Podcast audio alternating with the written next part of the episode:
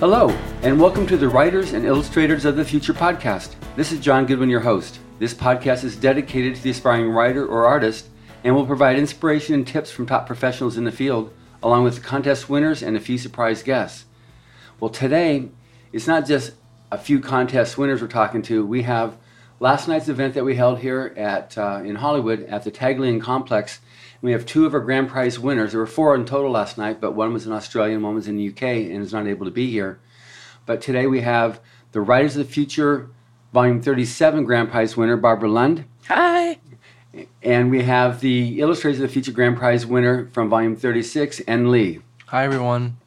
So uh, this is this is really really exciting, and we've got um, several things I'm very anxious to go over and, and, discuss with you.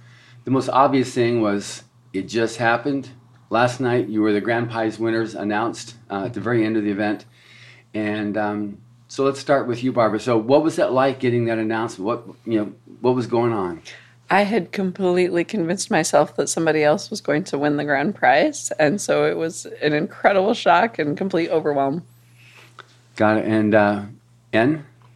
For me, I um, I came into the announcement of the the winner just convincing myself that it's okay if I don't if I win or not, um, because I don't want to get my hopes up too much and be disappointed. So I just I was just happy to be there and just kind of take deep breaths.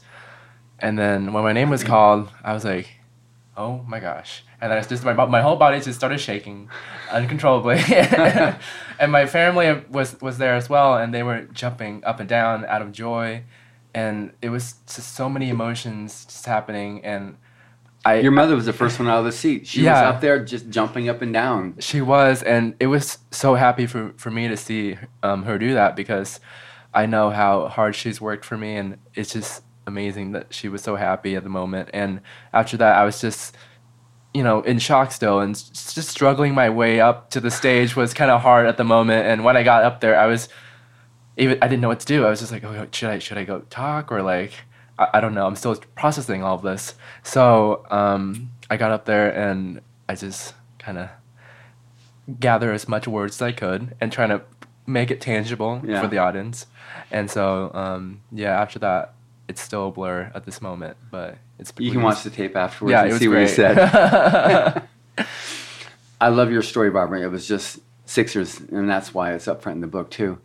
So, uh, tell me a bit about that that story because it's it's just obviously it's a grand prize winner, so people are going to want to listen or want to, will want to uh, read this.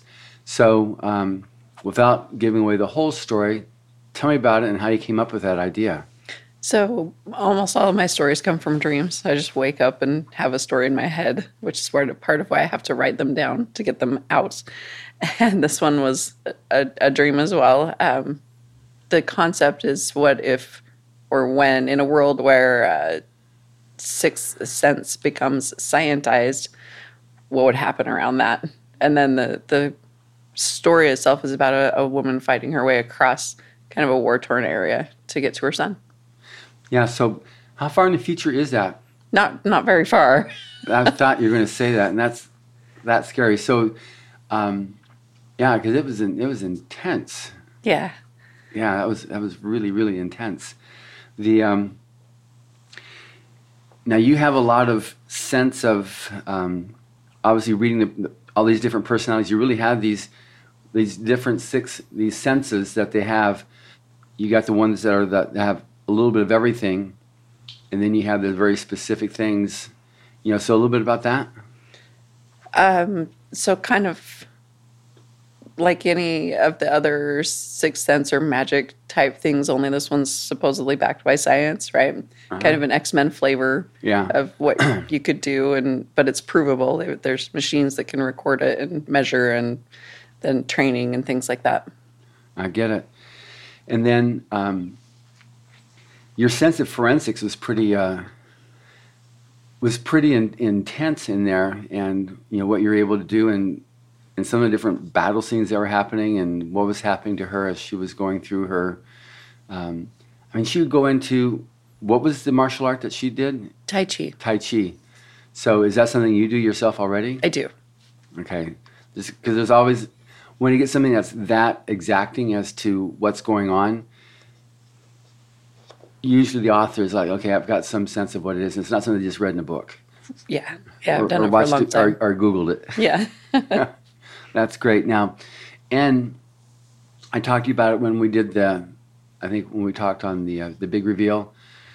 But your sense of color is just amazing. Now, um, is this something because you're from Vietnam? Is that a, something that's that you brought with you from? Is that a, a cultural thing? Those types of colors? Because it's definitely not something that I see around here in America. Um, I think part of it is definitely um, from my culture because um, when I was a kid, I some of my most fond memories were um, celebrations for festivals like um, Lunar New Year or other festivals that we have in Vietnam. And during those festivals, there were tons of vibrant colors everywhere on the street you see. And as a kid, I um, actually before I started drawing, I was I was coloring. I, I love to color. And I think my sense of wonder with color as a kid just kind of hooked onto those colors at the festivals. And um, when I came to the um, to the U.S., I think I brought some of that with me, as well as along my journey to becoming an illustrator where I am today.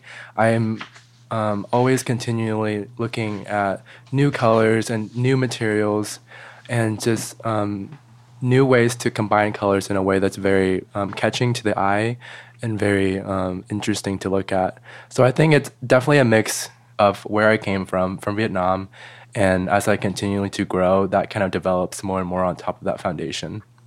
I, mean, it's just I'm looking at it right now in the book in volume 36, Stolen Sky that you illustrated, and now you're going to school in uh, Missouri or Kansas City. You're Yeah, I um, recently graduated from the Kansas City Art Institute.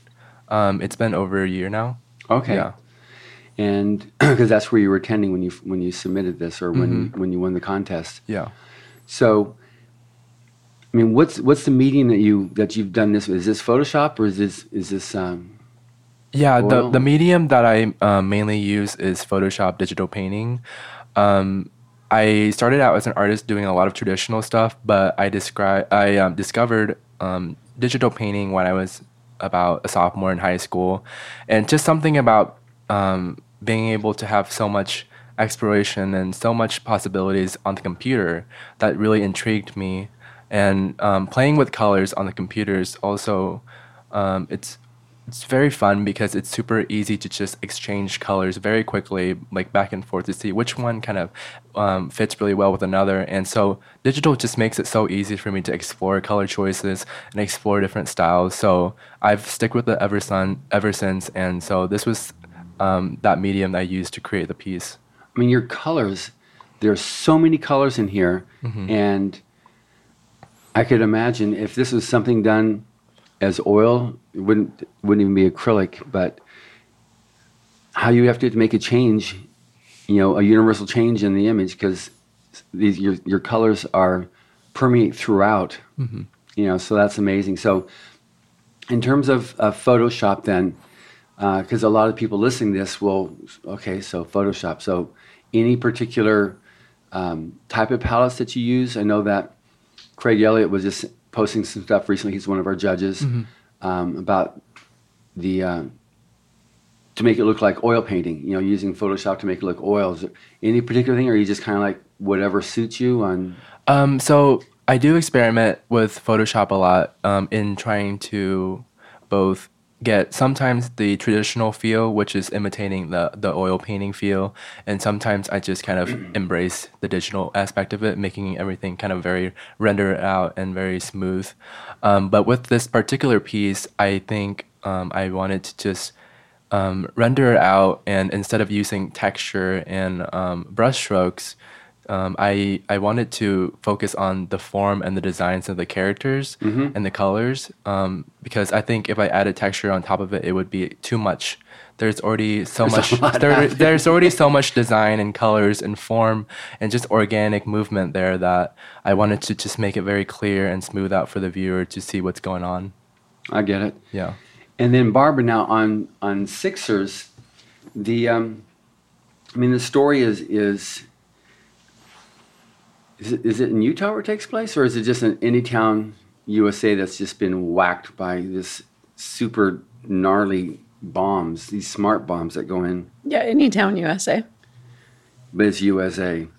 Yes, and on um, I'm looking at you know at this right now, and the um, you've been says on Barbara Lund's novel Speaker for the People won second place in the science fiction fantasy category of the 2015 Zebulon contest sponsored by Pikes Peak Writers. The novel has since remained and published at, as Space Lies Syndicate. Since then, she has won three silver honorable mentions uh, and two honorable mentions. She has five indie published novels and dozens of short stories and has been traditionally published in daily science fiction. Had a husband, two kids, a dog, and a martial arts obsession, and she keeps pretty busy. So, how long have you been working your muse of, of writing? Really, right about 2014, just before um, that.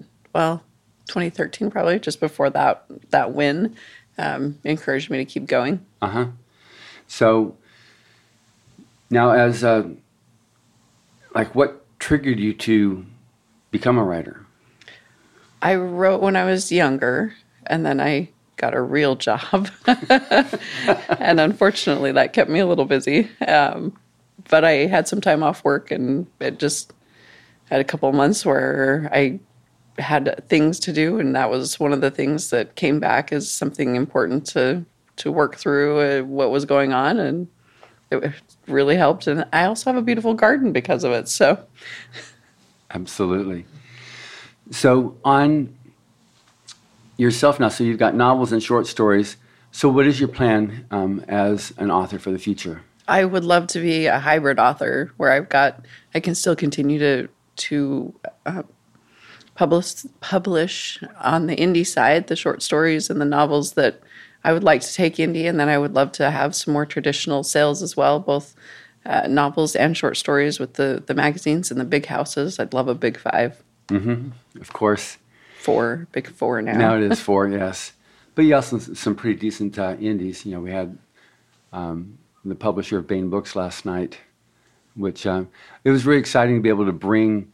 I mean, what we try to do now is bring um, publishers, editors, um, art directors, different people to come in who can either lend a helping hand or um, introduce you to some of their contacts or be directly interested in, in working with you. What's it been like in with um, those who have been teaching the workshops? You've got Echo Chernik, who's just amazing. Yeah. yeah, she's so diversified in everything she can do, and there's not something she hasn't touched upon and worked in in art in the field of uh, design, arts. She definitely knows the business side of it. So, what's it been like this week for you? This week I thought it was super helpful and it was very it was very cool to see different artists with different styles and different journeys come and talk about how they've done their career as an illustrator and uh, where their path is le- um, leading because we did have Echo who is a master of everything. She does conventions, books, cards, like everything.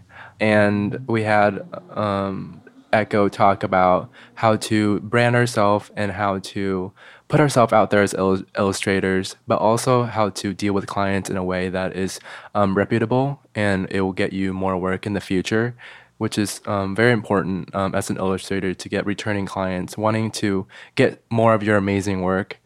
And we had Echo's husband, Lazarus, who helped us a lot about um, how you look at a portfolio as a way to sell yourself, how to compose in a way that's very, um, that makes sense for the viewer and for the client to look at, and they would want to hire you after about like the, the first 15 seconds. And that was very helpful for me because portfolio is, oh, I think, something that a lot of artists struggle with, and a, something that's very hard to put together and um, his talk was just very clear and direct and in, a way that would help a lot of illustrators out there. And um, we also have um, other artists who came and was very technical and they talked about their process and how they do things and just try to teach all of us new ways to create illustration new, and new ways to look at um, illustrations as a way to create designs in composition and value that's interesting and very um, um, direct to the viewer to tell the story. And mm-hmm. one of them, my one of my favorite favorite was um, Dan Dos Santos, and his his speak on value and how to arrange it in a way that's it's almost like composing music. It was like he had all these rules and all these ways of how to put an image together that would be very harmonious, but yet very um, um, powerful. Mm-hmm. And I, I loved his talk on that, and I think that would definitely um, improve my work moving forward. Um, and we had B. Jackson as well. She is an amazing children's book um, illustrator, and I um, I'm actually currently working on on a children's book right now. And so her talk on how to um, fasten up some process and how to do things in a way that makes it very quick and very um, efficient, and I thought that was super helpful to me. And we just also had. Uh, there's like so many other artists, amazing artists that come, you know, and it's just so cool to see their journey because you're like, ooh, maybe I can do that, or I can do this, or I can do that. There's so many choices for you and as an illustrator to just get out there and um, just everyone has their own path. Mm-hmm. So I think probably the best way is just to choose one that your gut is feeling it would be best for you, and um, just go from there and just trusting yourself. And I think the workshops really um, provide us with so many pathways f- to continue on as illustrators. That's great. So now, Barbara, you've had throughout the week. You've got the, obviously uh, Tim Powers and Dave Farland did the primary workshopping, but then there were so many others as well. So briefly describe, or not briefly, just describe what the week has been like for yourself. Absolutely incredible to meet some of the people in the field that I grew up reading and are my heroes and just to have them be so personable and so kind and so ready to help us has been amazing. I loved meeting the people in the classes. I loved meeting them after the classes and doing some BarCon connections. Um, yeah, incredible teachers, so kind and so generous with their time and, and willing to help us out. Yeah, it was um, it was in volume three where Dave Wolverton uh, won the, the Writers of Future competition. He was a grand prize winner then. And he's been a, he's been a judge for, I don't know, 30 plus years or so. Tim Powers, 35 years. So for them, I mean, I just know because they're good friends. It's this is pretty much like the highlight of the year for them to be able to do that and meet the new writers and, and to welcome and the illustrators as well to welcome you into the fold of professional and like when you come and do the, the workshop on either side, it's assumed you can create art. It's assumed you know how to write. Obviously, you wouldn't have won had you not been able to. But now it gets into the business of writing, the business of art, um, how to be able to explore different things, and like you like you're talking about in the, their career, their own personal journeys. And you, know, you got Craig Elliott does one way, Tom Wood another way, and how like how Tom Wood got into professional art and how he evolved. You know, some of these people, they're just, at least these judges here are, they live, you know, art. For them, it's, you know, that they just think everything like that. And it's, um, I mean, Tom Wood talks about how he's just, as a little kid, he's, that's, he loved mm-hmm. doing, you know, doodling and stuff like that. And even when they re- redecorated his, his house when he was a kid, they didn't do anything with his room because it already had all the drawings on the walls and things stuck on there. This his his illustrations and stuff as he was he was working on.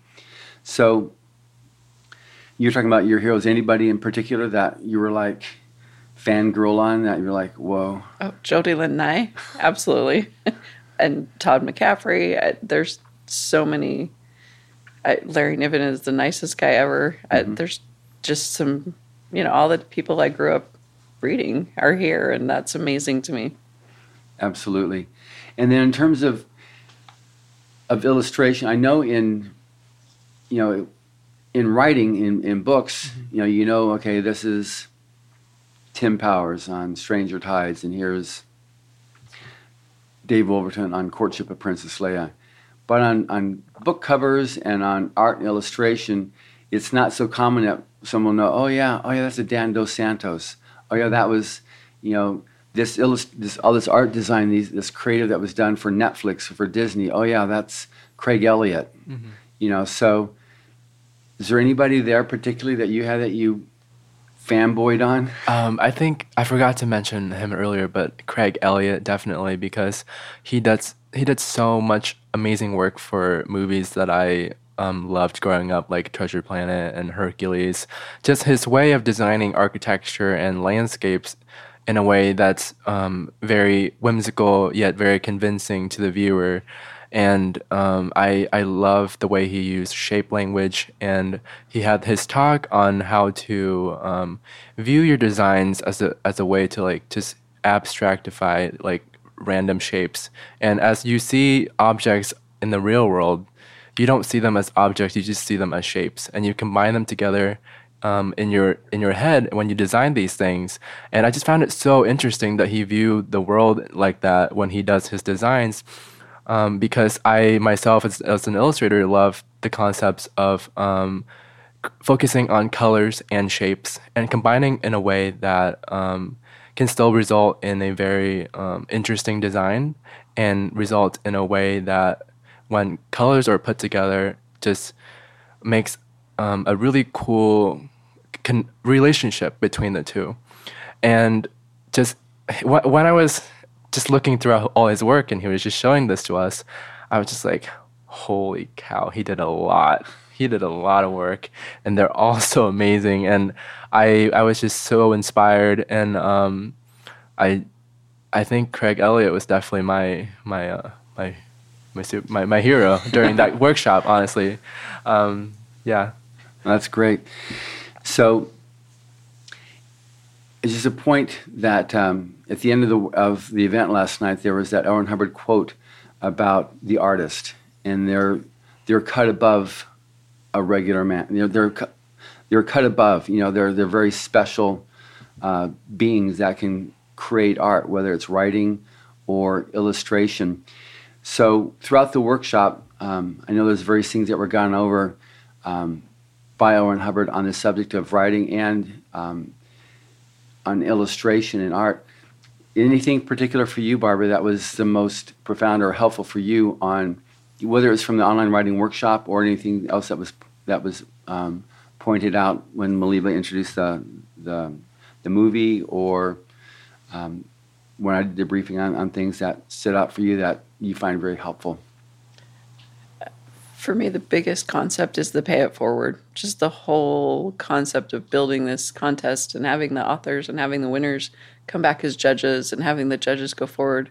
That pay it forward to me is huge because uh, this is a writing community. I can never write enough to keep a reader satisfied, just me. I need to have all of my fellow absolutely amazing winners writing as well so that we can all um, be able to create enough work for people to read. And then I look forward to someday being one of those judges and being able to help another author, up and coming author, become a pro as well.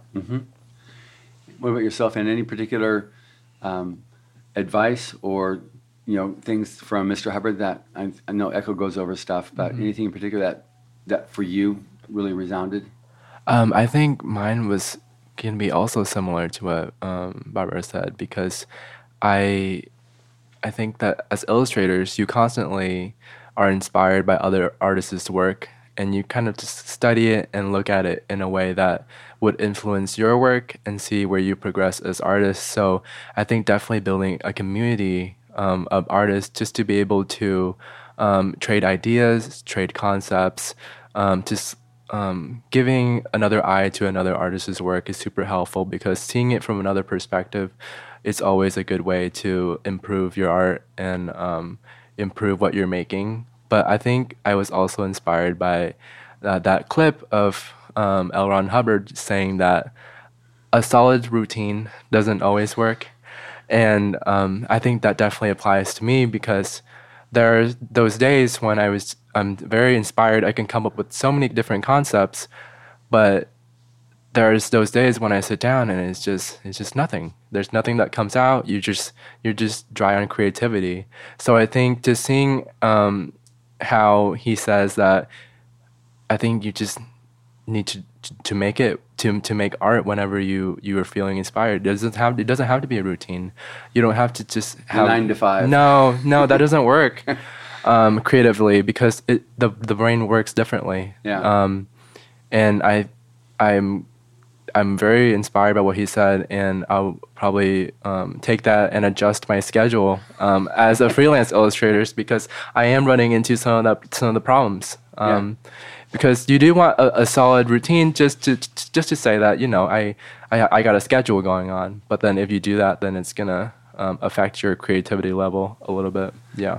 Yeah, there was other times when he wrote, and he, he just talked about how, you know, he would for him mostly it was, it was a writer, and sometimes he could go throughout the, not even realize, not eat, not anything. It's just he was so much into, you know, creating creating the story. When he wrote Battlefield Earth, four hundred twenty-five thousand words, he wrote that in like eight months, and um, Mission Earth, same amount of time, one point two million words. So when he got into create, it was just like the other thing about time, you know, it's like, how do you have time for that? It's just, you become at that point cause overtime, you know, Right. to be able to do what you need to do. And these judges that you're working with on both sides, but you see it, it's a little bit more visible on the art side where you can start with a blank page and end up with this amazingly beautiful, you know, image. Um, and these are the judges that are able to do that. So on, um, well, one thing too is like uh, um, B, who was a grand prize winner in volume 24. She was, you know, she said the thing that really impressed her the most is that that she learned and still remembers um, this many years later, 13 years later, is that art is the quality of communication. So for her, and you can really see it in, in her art, like in Parker Looks Up, that book that she did for um, um, the First Lady, and just that quality of communication is just you know what's happening. It's very, very real. And illustration is different than than um, fine art. So, is your direction that you're trying to go? Is it, is it more the illustration? Because like what you've got here, this this is definitely illustration. What Yeah. you did there. No, for me, my def- my path is definitely illustration because um, I I love being a problem solver and I love being a creative. So I think illustration combines both because you're able to solve a creative problem that the client comes to you with, and they want you to make an image that will um, resemble the, the spirit of this story. And it's very fun to just come up with concepts that are able to solve what they're looking for. And um, I'm definitely um, very into um, also creating um, solutions for any design um, that the client would want for any film or any animation.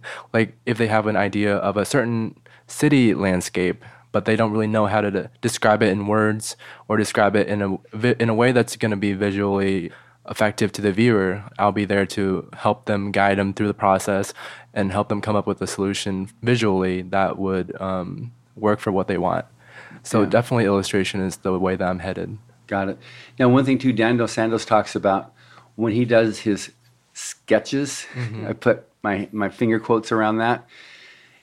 They they look like they're almost final, you know. So, and he talked about why you got to do that because anything that's not fully established in the sketch can be a gray zone that can result in endless additional back and forth with the client. So he tries to take it as, you know, he talks about what half a dozen or whatever it is, the number of sketches he'll do that takes it to where he knows what it is and there's, and there's not those gray zones that once you're proceeding the thing like, oh no, how do I execute that? Because it was never fully thought through. I found that I'm not an artist, mm-hmm. but to me that was amazing that he went through all that effort almost to the point of not final, but it just seemed like this side of it, you know, to be able to show something to the clients so they can then, okay, yeah, I like that one. But then he knows he can actually execute that. Right. Um, yeah, I think his way of working is um, definitely very clear and effective for a, a client. Um, I do that as well, um, but sometimes I also like doing a bunch of loose sketches first um, because it. I think anything to convey an idea across really quickly, it's also effective for a Uh-huh. client at first because maybe you could propose an idea that they really like and the sketch might be not very clear but they really love the idea. And so you can take that and um, refine it a, a, little bit more and then show them another sketch of that version. And then that would really help as well. But yeah his way of working dan dan's way of working is just very very um, impressive because those sketches look very um, refined already. I know and it's just really cool to see how different artists have different ways of working and um, I, I I think that um, I'll definitely take some of that with me moving along yeah. when working with bigger clients. That's great. Now, Barbara, um, one of the things that's sometimes it's really funny, but all the different judges, you know, when they start talking, you know, you definitely see it with uh, with Tim and Dave. You know, one's going, okay, let's say, okay, you got to do it like this and this and this, and the next one goes, no, no, no, no, you don't. You go this, this, and this. What was it like? Um, you know, with, with the with the various speakers talking about different do's and don'ts, but those do's and don'ts quite frequently will will conflict with each other, but yet they've all got successful careers and are doing it right. How's that? You know, because there's not like this is how you write a story that you get from Writers of the Future. I actually love to watch them argue. That is probably my favorite part because uh, just like in art, there's so many different ways to do it. Nobody's going to have the same career. I'm not going to have Dave Farland's career. I'm not going to have Larry Niven's career or Jody Lynn Nye's career. I have to build my own career. But seeing them argue gives me ideas and gives me a, a direction to go and things to try so that I can build it my way. Right. Now, when you've got like um, when Kevin and Rebecca do their their uh, whole hour and a half or so on the business of writing. So the, this workshop, have you t- attended workshops before, writing workshops? Yes. Yeah. So how is this this one with Writers of the Future different? Um, there is that premise of being able to write, which is awesome because some of the workshops are, especially at conferences, have a much broader they want you know as many attendees as possible and they want to apply to as many attendees as possible. So they have a much broader assumption of starting at the beginning for a lot of their classes. So it was super nice to start more toward the middle or the end because i don't need beginning stuff on how to construct a sentence anymore. So that was great this a is, noun and a verb. Yes. this is pretty immersive and some higher higher level stuff, which is great. Being able to ask questions that are hard instead of asking the the more simple ones. Um, for me, I I know how to start a story, um, but I don't always know how to get my middle, and so it was helpful to. I always have an end as well. I always have a start and an end, but I don't always have a middle. So it was great to listen to all the different arguments and pick out the things that I need to amp up my career and go forward. That's great. Now, one thing too that is probably one of the most well-known aspects, and for some people, it's the it's the terror part of the workshop is a 24-hour story. Because none, none of these people, at least I don't know anybody has, has ever written a story in 24 hours you know, by the time they come there for the workshop. What was that like for you? Oh, I love that. I, that's actually how I work, uh, especially for short stories. Um, if it's a little like a thousand word, I can do that in an hour. If it's a couple thousand words, I can do that in a day. If it's a little longer, eight to 10,000, maybe it'll take me a week. And then I'll go back and polish it a little bit. Mm-hmm. I write pretty clean, so I don't have a ton of grammatical things to fix. It's more of where did I confuse someone or what can I polish to make better? What can I cut? So yeah, 24 hours is great. I love that. Well, that's great. And then with with the um,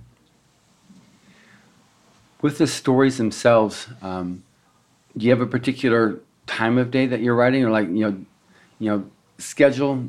You know, I know you're talking about routine, but some people who have a day job as well need to be able to fit in how to do it. You've, we've got winners who've got rather large families and they've got to take care of their children. How have you been able to, to fit in your writing? Oh, yeah, I'm a mess. I'm all over the place, um, especially with doing Tai Chi as well. So I, will work a full job. I'll, some nights I go to Tai Chi, some nights I come home and parent. And uh, sometimes parenting is giving the 15 year old a lot of attention and then having her go watch TV with dad so that I can write some things. I do a lot more on the weekend than I do during the week Uh, and it's just whenever I can fit it in morning, afternoon, night. And your family supports you, though. They're, they like to cut you some slack so you can do that. Yeah, they're sometimes. awesome. they're awesome. But um, yeah, that that's a, a common, th- you know, dilemma that some people, aspiring writers, have. But how much of that is an actual, and also for art too, um, how much of it is a pretended problem versus a real problem on getting time to write or to do one's art? So for me, I just don't watch TV a lot. Um, sometimes a, a, cool series will come up and I'll binge it, honestly. But uh, mostly I don't watch TV. A lot of times I've actually sat the kids down next to me while I write so that they can feel like I'm there and I am there for them, but I can get some words in. Uh, it's if if I don't make the time to write, it doesn't happen. And so that comes before TV. It comes before reading as much as I used to. Uh, it comes before sleep sometimes. So I think that's a key part on, on both of your parts then is time doesn't come to you, you have to make the time. Mm-hmm.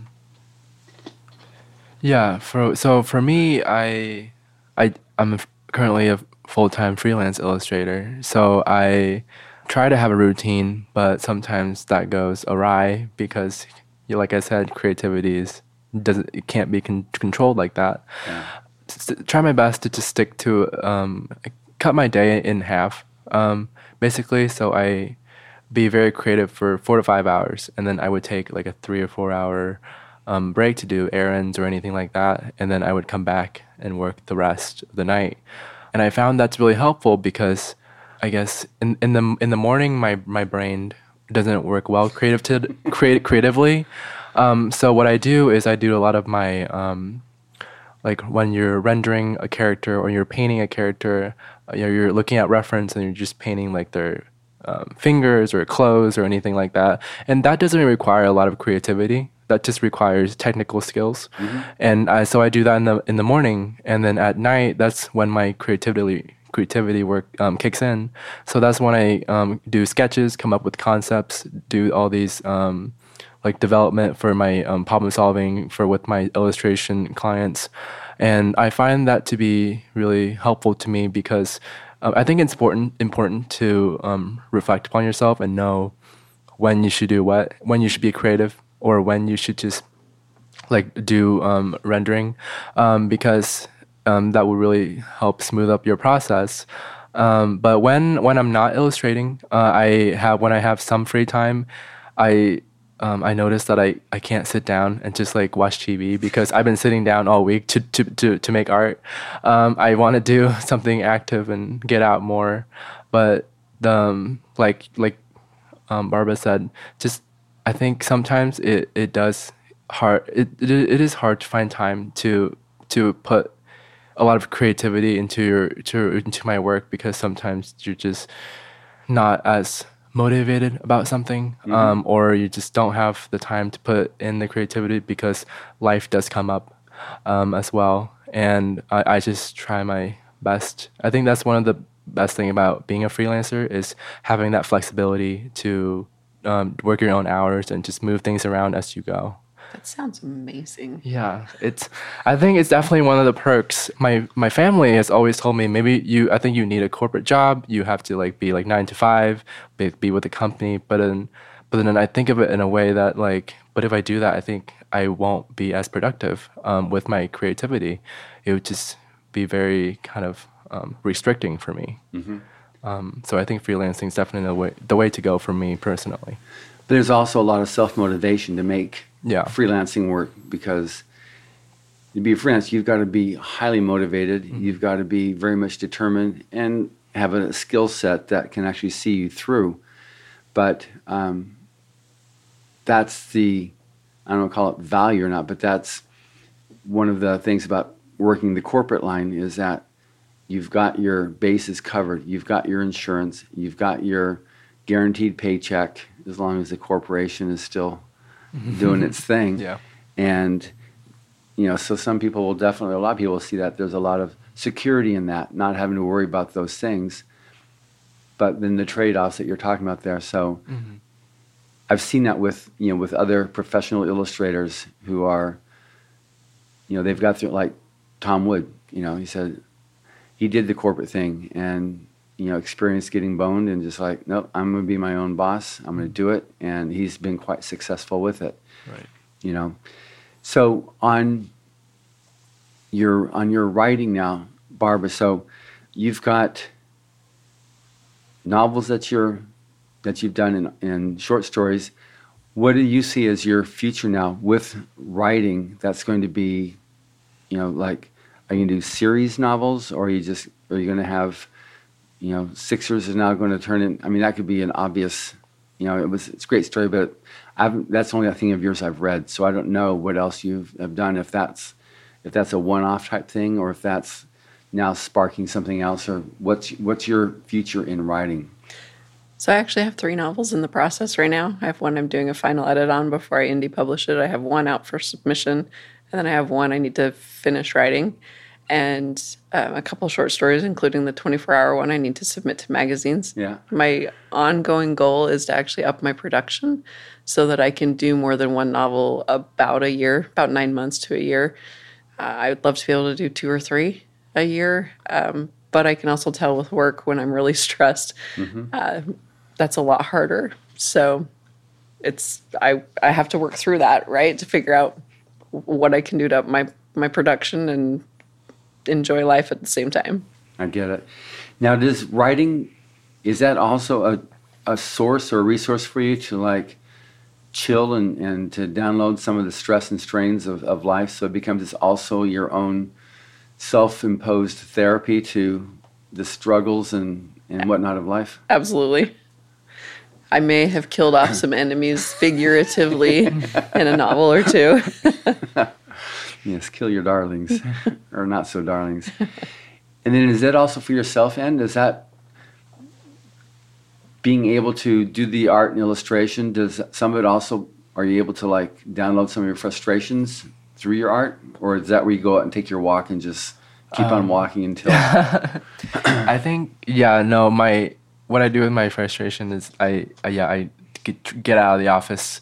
And usually I, I go for like uh, 30 minutes to like an hour walk. And during that walk I I it helps me just like solves a lot of my solutions uh, that my problems um, as an illustrator because you you come up with really cool solutions on your walk because it's very relaxing and you just kind of breathe and think about what you need to do what step you need to take.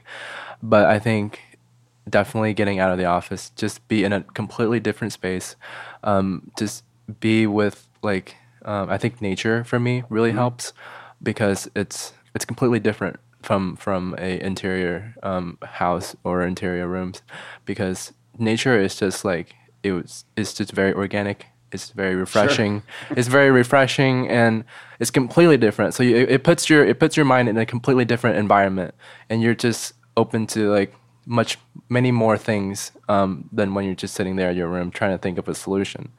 Um, so i think that's definitely important when you're freelancing is to have a, a, a space where you can go and so you can take a break or you can come with come up with like new different solutions. Right.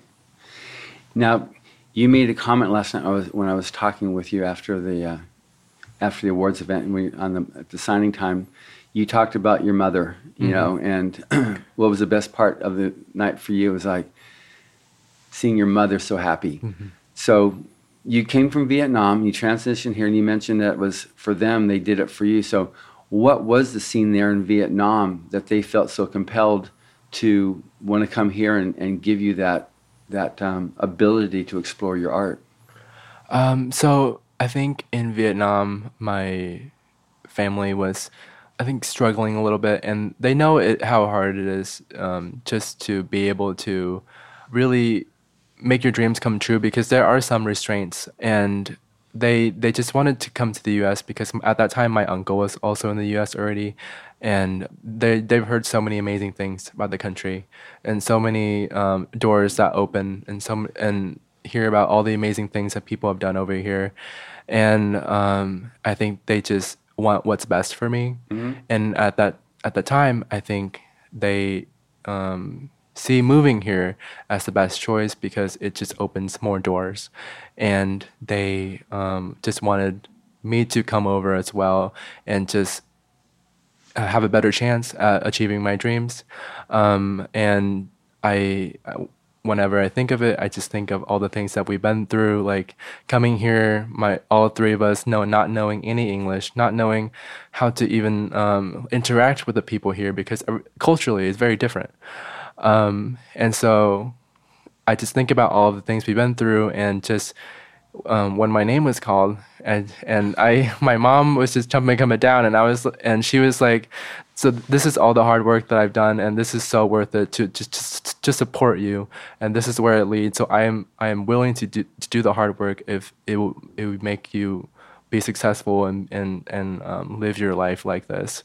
And so just hearing her her say her say that and I just got very emotional sure. as well of course um, and so she had half a dozen family members. Yeah, she.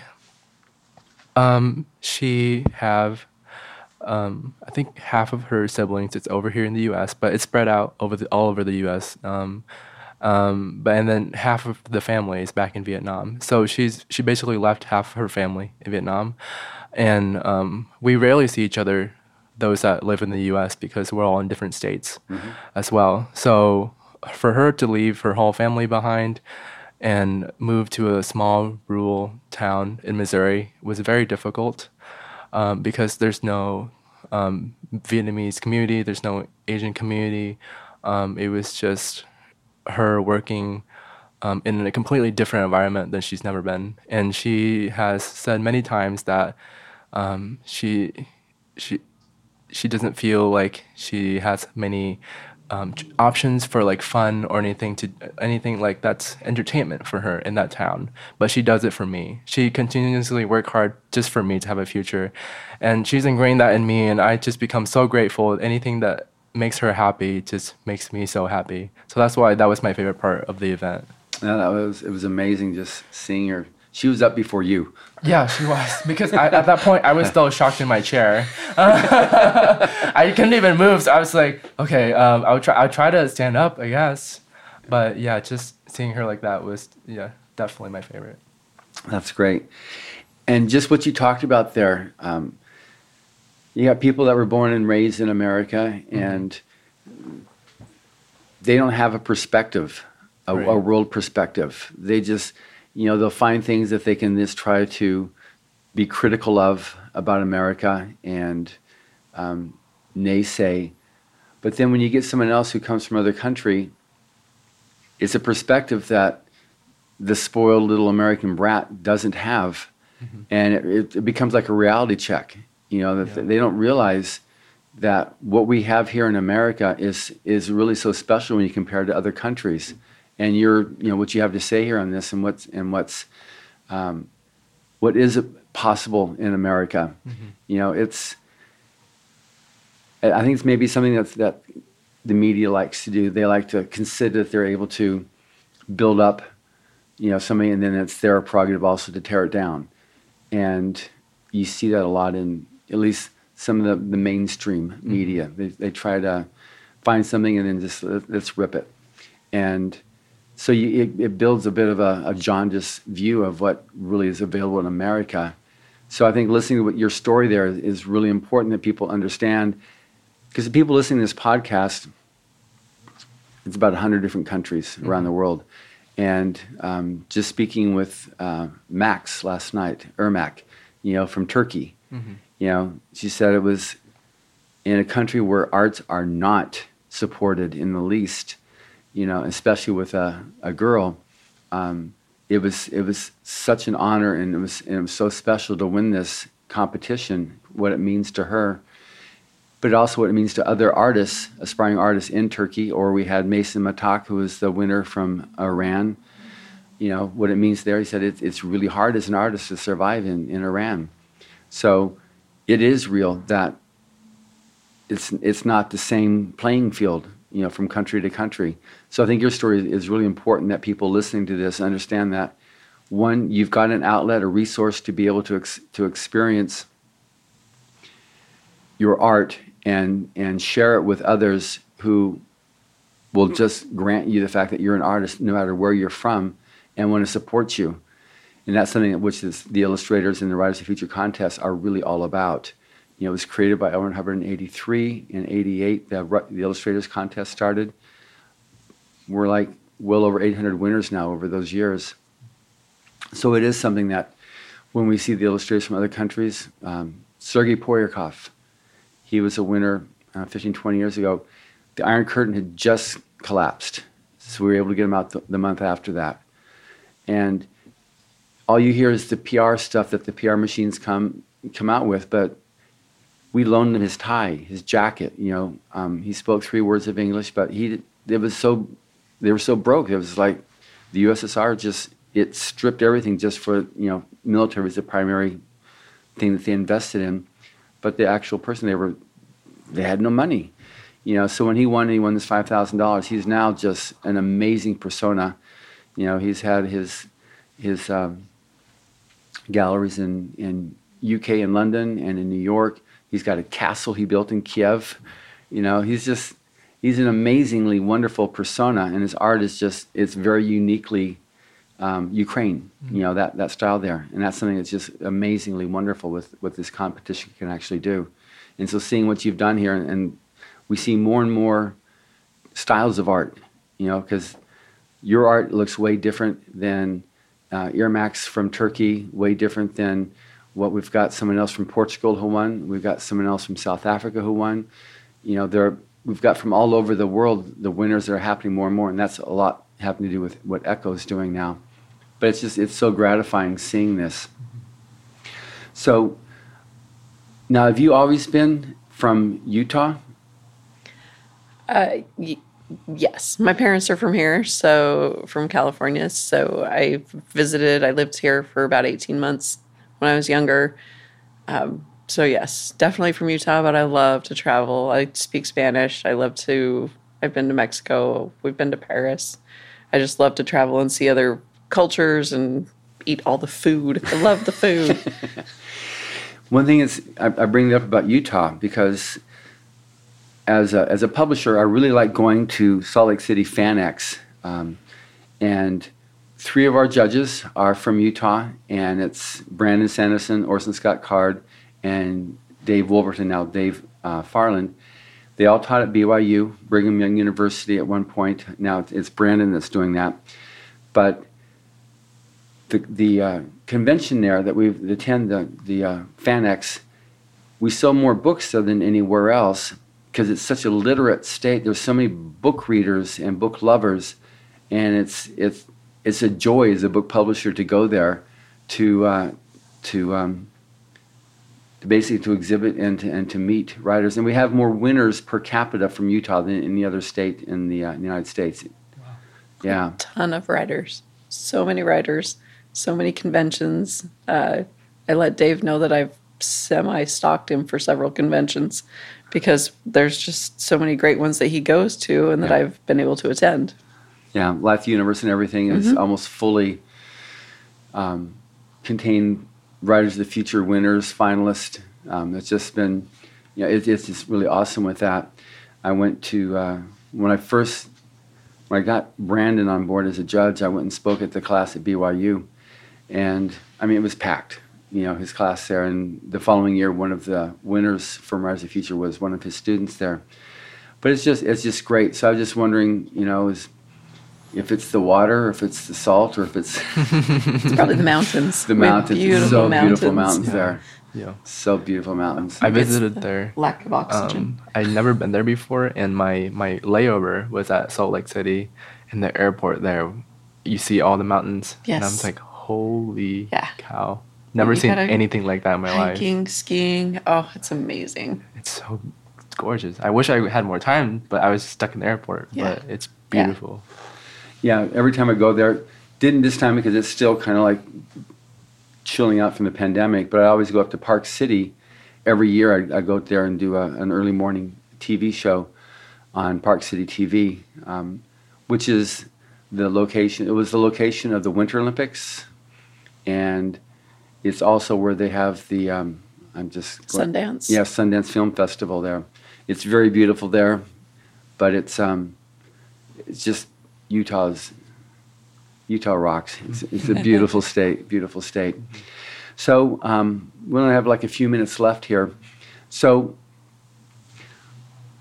what do you plan like for your future now? As like I say, you're freelance, but any particular dreams or, or aspirations you've got with freelance? Because obviously you've met a lot of illustrator instructors who are freelance, Right.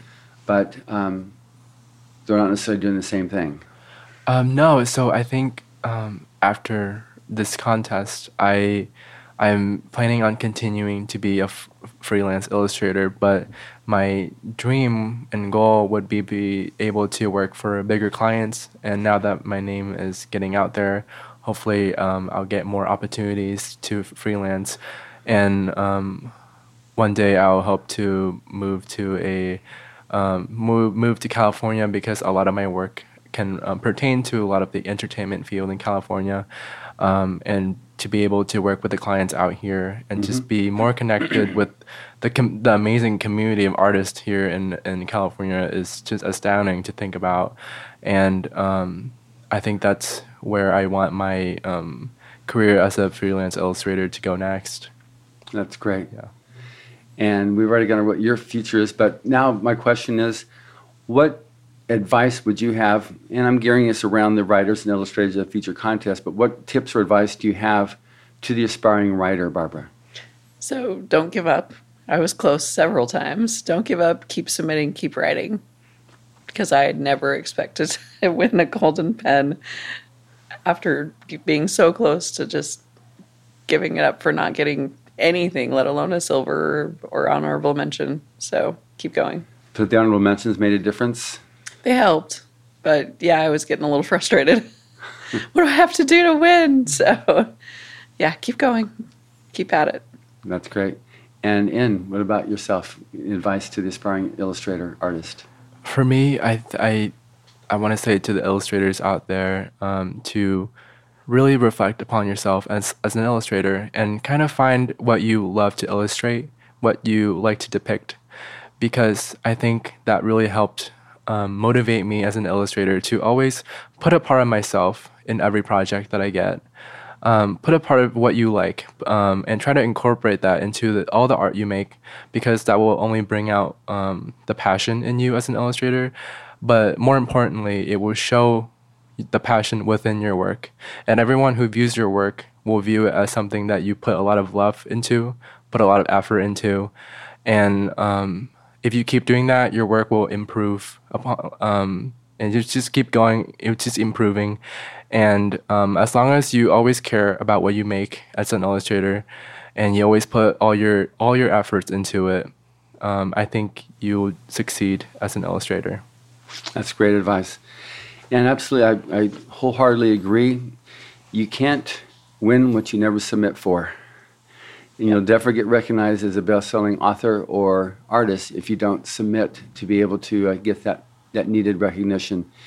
So I hope you both have amazing futures with you as, as writers and illustrators. You're already uh, obviously on the road here.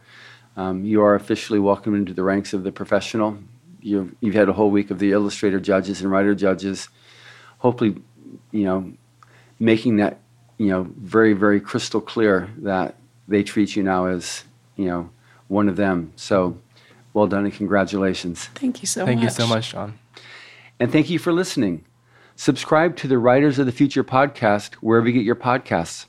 The Writers of the Future podcast is available on SoundCloud, iTunes, Pocket Casts, Stitcher, Player FM, iHeart, and Spotify. We've also been globally syndicated on the United Public Radio Network. Writers and Illustrators of the Future are contests created by L. Ron Hubbard to provide a means for the aspiring writer and artist to be seen and acknowledged. It is free to enter and open to new and amateur short story writers and artists of science fiction or fantasy. Again, thank you, Barbara and N. Thank you. Thank you.